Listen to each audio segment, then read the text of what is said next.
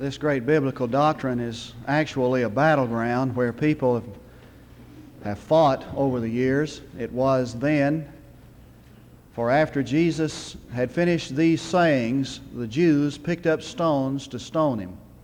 And it is now, oh, probably after a discussion on the security of the believer, there will not be a stoning. At least I hope not but it probably will not meet with absolute acceptance or approval. There are some who believe in the doctrine of the security of the believer with the deepest conviction, and there are others who reject it with deep sincerity. Those who reject it say that it would be dangerous to believe such a doctrine as this. It would lead to a life of sin, indifference, carelessness, and even indolence. And there are others who say that it would be, they could not believe in the doctrine of the security of the believer because they feel that it would be the height of presumption to believe that a person could know that he's been saved and know that he has been saved everlastingly. The doctrine of the security of the believer, or sometimes called perseverance of the saints, are called once saved, always saved, I want you to know that I believe it with the deepest personal conviction. And so as I come to speak this morning, I do so out of the bias of that conviction. I do not have an open mind on the subject. I must confess that I have a closed mind about this. I believe it with the deepest conviction. I do not uh, accept the possibility that the Bible is contradictory, that it teaches in one place that a person can have eternal salvation and teaches in another place that he can be lost again. So I come to you with that kind of bias. But I ask you to join with me in discovering what the Bible says about it. If what I say this morning sounds illogical or if what I say today about the doctrine of security does not jibe with what you've always been taught or thought or what some other denomination has said, would you at least join me in the search or discovery of what the Bible says about it? You have the Bible there. I want you to open it and hold it on your lap. And I want us to see what we can find from the Scripture. I asked a man one time if he were a Christian. He said, Yes, I've been a Christian off and on for 20 years. I don't believe that's possible. I don't believe that a person can be saved today and lost tomorrow. I don't believe there's any such thing as an off and on again Christianity. Now, I may sound presumptuous to some of you, but it's never presumptuous to see what the Bible says about it. And with the text before you, then, I notice first of all a relationship. Everything that Jesus is going to say in this passage is based upon ownership. That's the relationship I'm talking about. There it is, and the figure is before you. My sheep. It's just that plain. My sheep. He is the possessor. He owns us. Now, the Bible does not teach that a church member can be saved just because he's a church member that he's going to be saved either now or everlastingly. It doesn't teach that. But the Bible does teach that salvation is for true believers.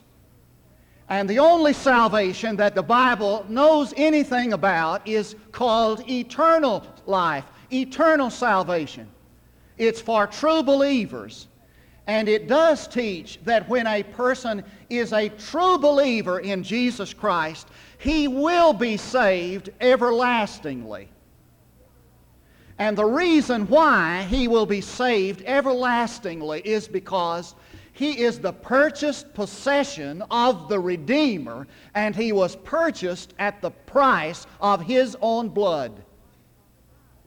Anybody who denies, in my opinion, the security of the believer is blind to great sections of Scripture. And they're looking at, at, at life, some experience in life, rather than at the Scripture itself. and they're judging the Scripture by what they see in life rather than judging life by what they see in the Scripture. Martin Luther, the founder of modern Lutheranism, was a believer in the security of the, uh, of the believer. He believed in once saved, always saved. That may blow somebody's mind. The founder of the Reformation, the father of modern Lutheranism, believed in once saved, always saved. But he had a nurse that didn't, who cared for his children. And one day he came home and, and they were in a discussion about this doctrine, and he said to this nurse, to this care, caretaker of his children, Suppose I came home today and, and you had given up my children to adoption. You had signed them away and adopted them to some other parents. Would that transaction be valid?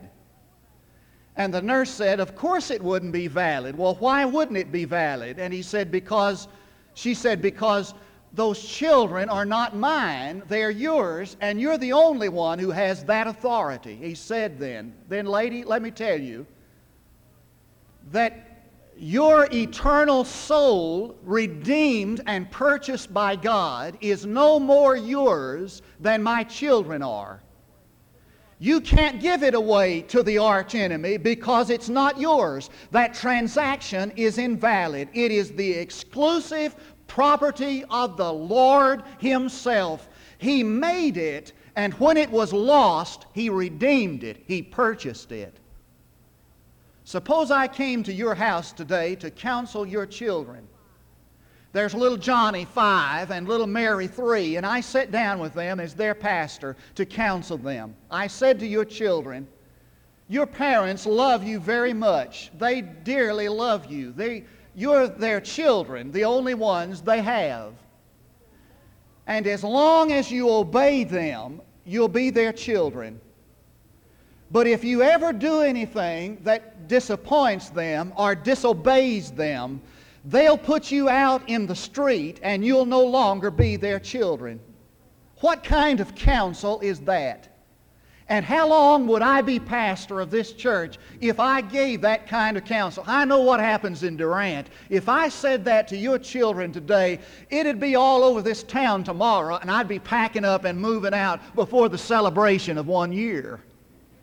What kind of counsel is it to stand in the pulpit and say, You're God's children, but if you ever do anything that disappoints Him or disobeys Him, He'll put you outside of grace? What kind of counsel is that? Is your love greater than God's love? And is your compassion and mercy and keeping power greater than His? It's a relationship. And he defines the relationship three ways. He says, first of all, my sheep hear my voice. There is that inner communication between God and his own. The scripture says it like this His Spirit bears witness with our spirit that we are the children of God. He communicates to the deep of man, to the believer. J.W. Watts was a missionary to Palestine for many years. When he, resi- when he died, he was professor of Old Testament at New Orleans Seminary. He said one day he went out walking in the countryside in Palestine and he came to this watering place, kind of an oasis. And he saw this Bedouin shepherd come with a little flock of sheep to water them at noonday. And he said, I sat down there and was visiting with him, and his sheep were drinking, watering, and they went over to rest in the shade. He said, after a little while, another shepherd came with his flock. And he said, I watched to my amazement that other shepherd's sheep begin to mix with this shepherd's. And he said they weren't branded, they weren't marked. As a matter of fact, said they looked exactly alike.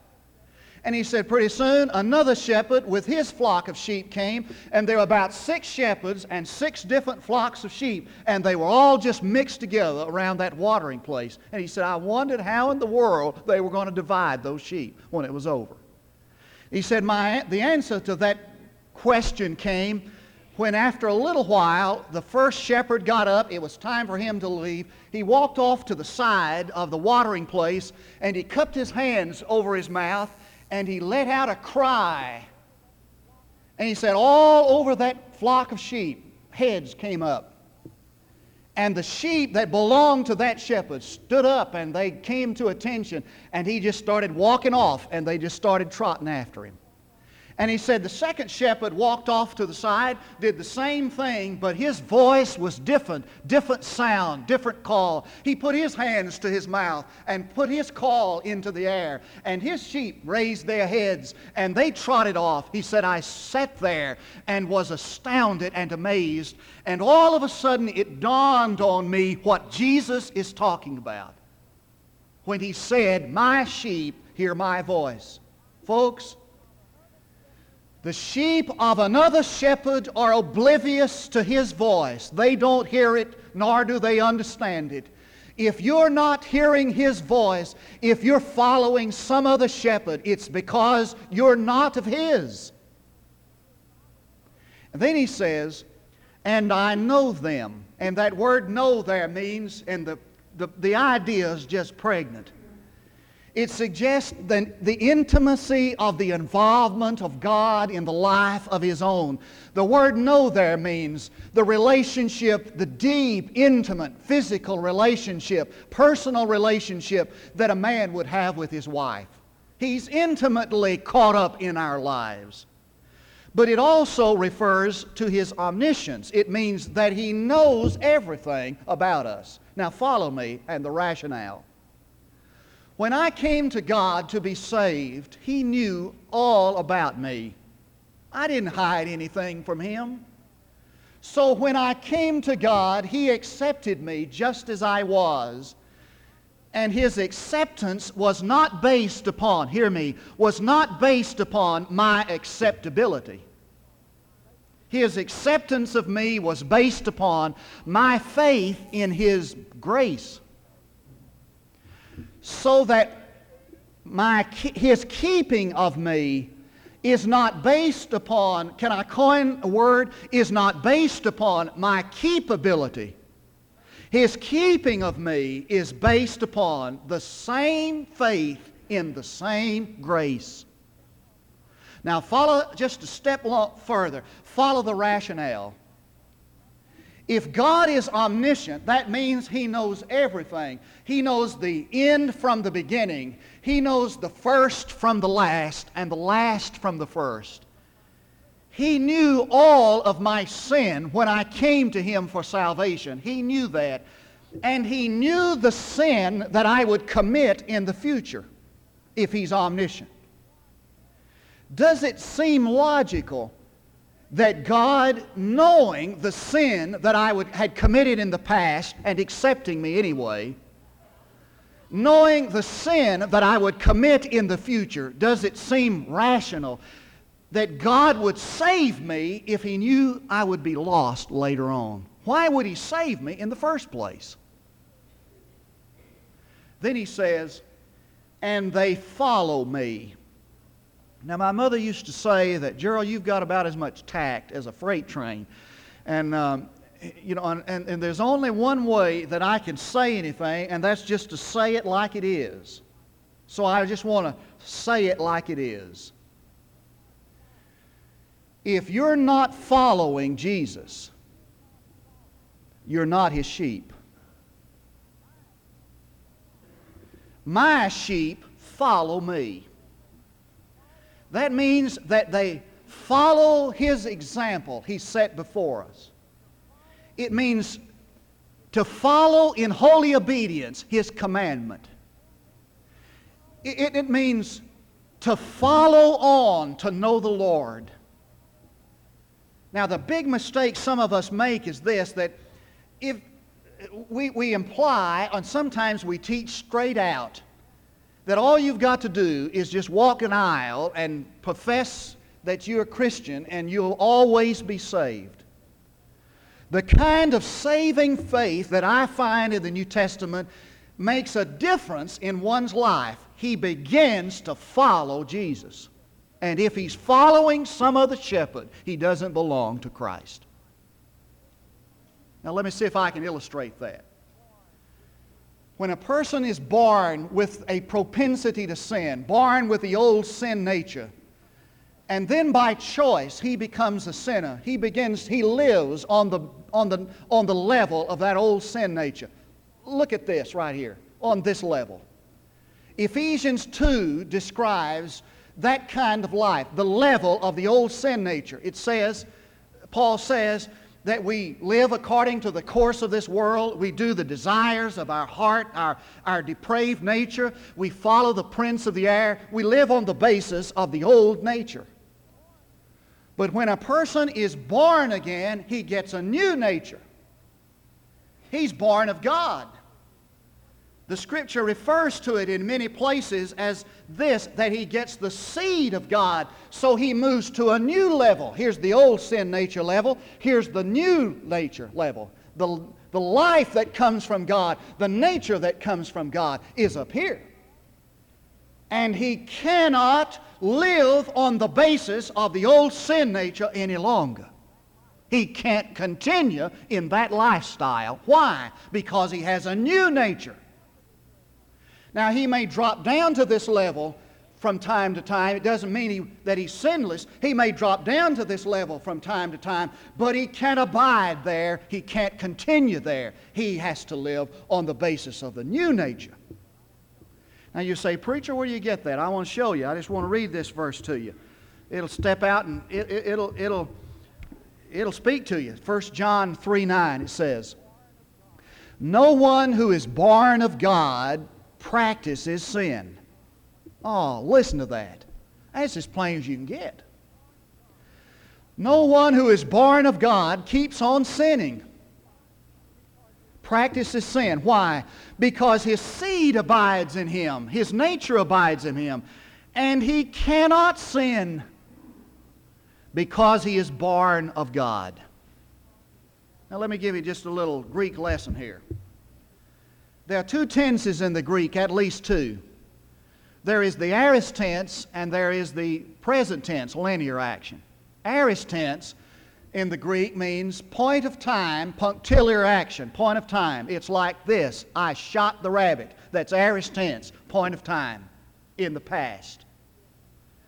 Linear action is continuous, unlimited action. It's like this I am shooting the rabbit. Now, what John says that a man who is born of God cannot, it's linear action, present tense, cannot continue the sin life any longer. He cannot practice sin as he practiced it before. Continuous action, shooting the rabbit. Why? Because the seed of God abides in him. My sheep follow me. That means that God's children are walking after Him and living on the basis of the new nature. That's the relationship. But what are the rewards of eternal salvation? There are two or three in the text. He says, And I give them eternal life. Notice, I give it. For salvation is not a wage to be earned, nor is it a prize to be merited or a crown to be won. It is a gift that's sovereignly bestowed. And it is eternal. Eternal has two qualities, two natures about it. It is quantitative. That means it is continuous. It is unlimited, continuous action. He lives forever who is born of God. But it is not only quantitative, it is, it is qualitative. It means that he has the very life of God that is revealed in Christ Jesus. That very life of God is imparted to those who are savingly linked to Jesus Christ. And that's why Shelley could say this morning that Christ's life makes joy reasonable.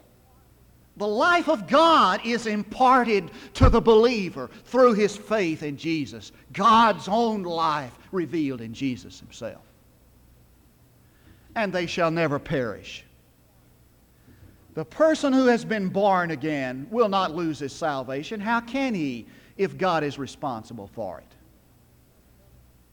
I was talking to a man of another group that does not believe in eternal security, and, and I was mentioning to him about this illustration about being in his hand. He said, Well, it doesn't say you can't jump out of God's hand yourself.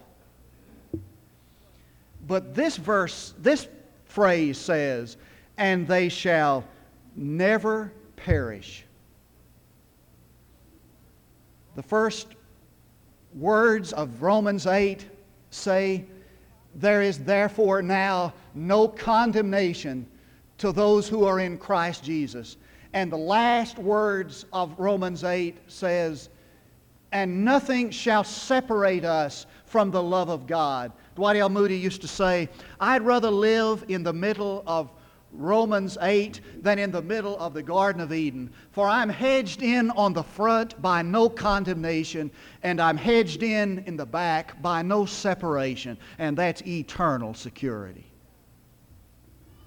And they shall not pluck them out of my hand. Let's just suppose this morning that Michelle and I are up on top of the roof of this church. You might be surprised if you saw me up there, but maybe not if you saw Michelle. But she and I are up on the roof of this church. And she starts to fall. As she starts to fall, I reach to grab her, to save her. And as I reach to grab her, she grabs my hand. She grasps my arm. And as she's hanging there, holding on to my arm, I'm saying to her, Hold on, Michelle, hold on. As long as you hold on, you'll be safe. And outs, outside there you stand and you're saying to Michelle, you're encouraging her, Hold on, Michelle. Don't turn loose. Hold on, and you'll be safe. As long as I hold on, as long as she holds on to me, she's safe. Her security is based upon her ability and her strength. But let's suppose that when she starts to fall from the top of this church, I reach out and grasp her hand. I reach out and grasp her arm. Then she says, saying, is saying to me, Daddy, hold on to me. As long as you hold on, I'm safe. And you're saying to me, not Michelle, Gerald, hold on to her. As long as you hold on, she's safe. For her security and her safety is not based upon her strength and her ability to hold out, but upon mine. Folks, long before I reached out to take God's hand, He reached down and took mine. A long time before I ever began to hold out, He was holding on. And my security is not based upon my strength or my ability, but upon His. They're in my hand, said Jesus, and my hand is in God's. Now, what are the reasons for it that I'm through for eternal security? There are two in the text. First of all, Jesus says, Because the Father gave them to me. Way back in eternity past, before you and I were ever born, God saw us and the whole expanse of our life. And He knew who of us would respond to His grace and would receive Christ as our Savior. And those that He knew in His foreknowledge would respond to His grace. Those He gave in eternity past, before there ever was a world, He gave us to Jesus. And in that high priestly prayer that Jesus prayed in the 17th chapter of John, he said to the Father, He said, I'm coming back, Father, to thy glory, and not a single one that you've given me have I lost. And the second reason for that eternal security is because, as Jesus said, My Father is greater than all. Is there anything that you can do that is greater than His grace? Is there any sin that is greater than His grace? Is there any enemy that is greater than the Father? The arch enemy was defeated when Jesus was raised from the dead. God broke his back when he brought Jesus from the grave, so that he who is within us is greater than he that is in the world. Grady Cothen said after World War II was over, our ship was docked in Manila in the Philippines. And the scuttlebutt that's Navy talk, Navy gossip was that we were going to go around the Cape and go to England. We had 2,000 troops on board. The war was over, and we'd gathered these troops up, and they were on ship.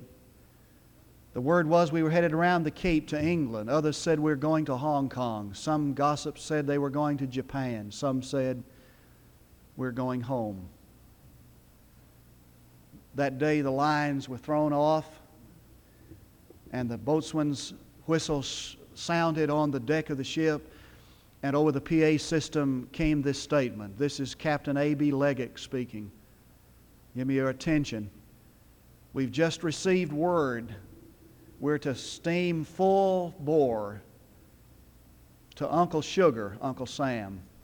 We're going home. And he said, from the black gang down in the boiler room to the watch in the crow's nest. From the forecastle to the fantail, there went up a jubilant shout, We're going home. As we steamed past Corregidor and Bataan, he said, We tossed a mental salute to the people who died there. We had a man on board who went into the Luzon jungle with a company of 200 men. Only seven came out alive. That man stood sober on the deck as we passed nearby. And then he braced his shoulders and smiled. We were going home.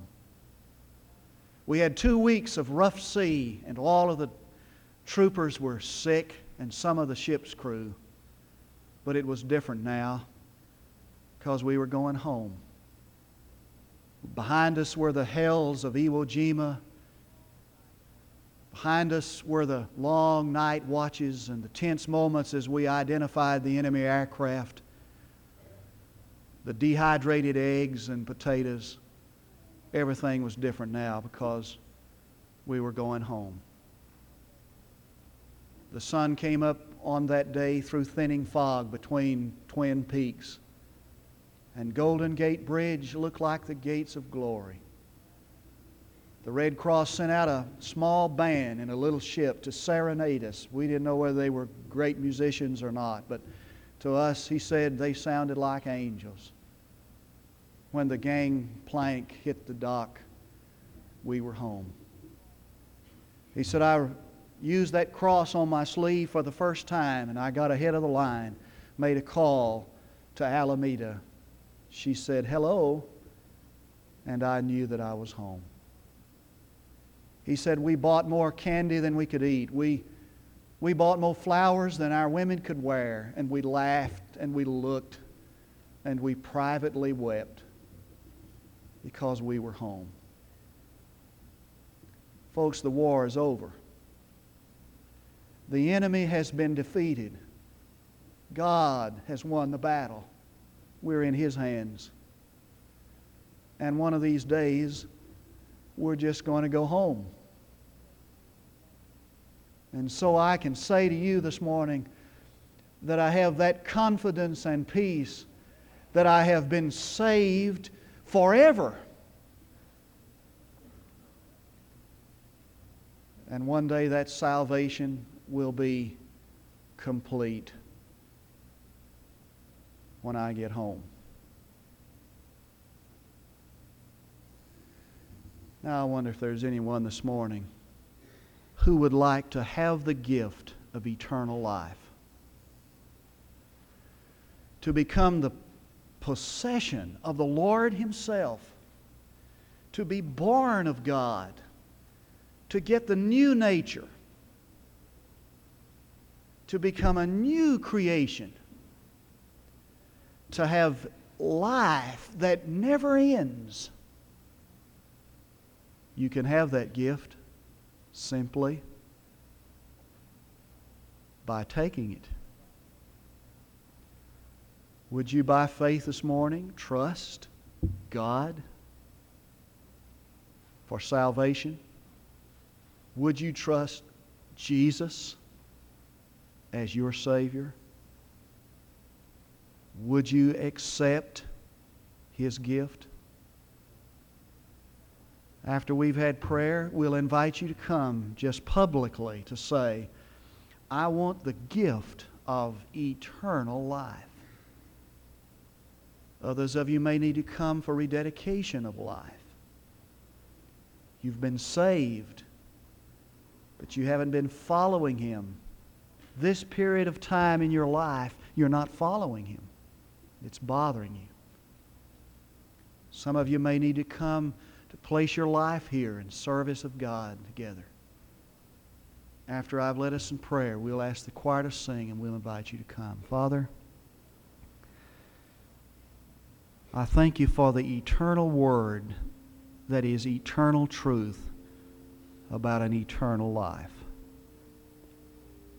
And I thank you, dear Lord, that when a young man came to you one night to say, I've sinned, I'm lost, I need to be saved, that salvation came forever. Thank you for keeping me. Thank you that that grace avails forever. I'm ashamed, Father, for every sin, and I confess it. And I pray for a deeper commitment and a closer walk. And for those of us today, Father, who do not know eternal security, I pray they'll come accepting Christ, trusting Him for salvation. For it's in His name I pray it.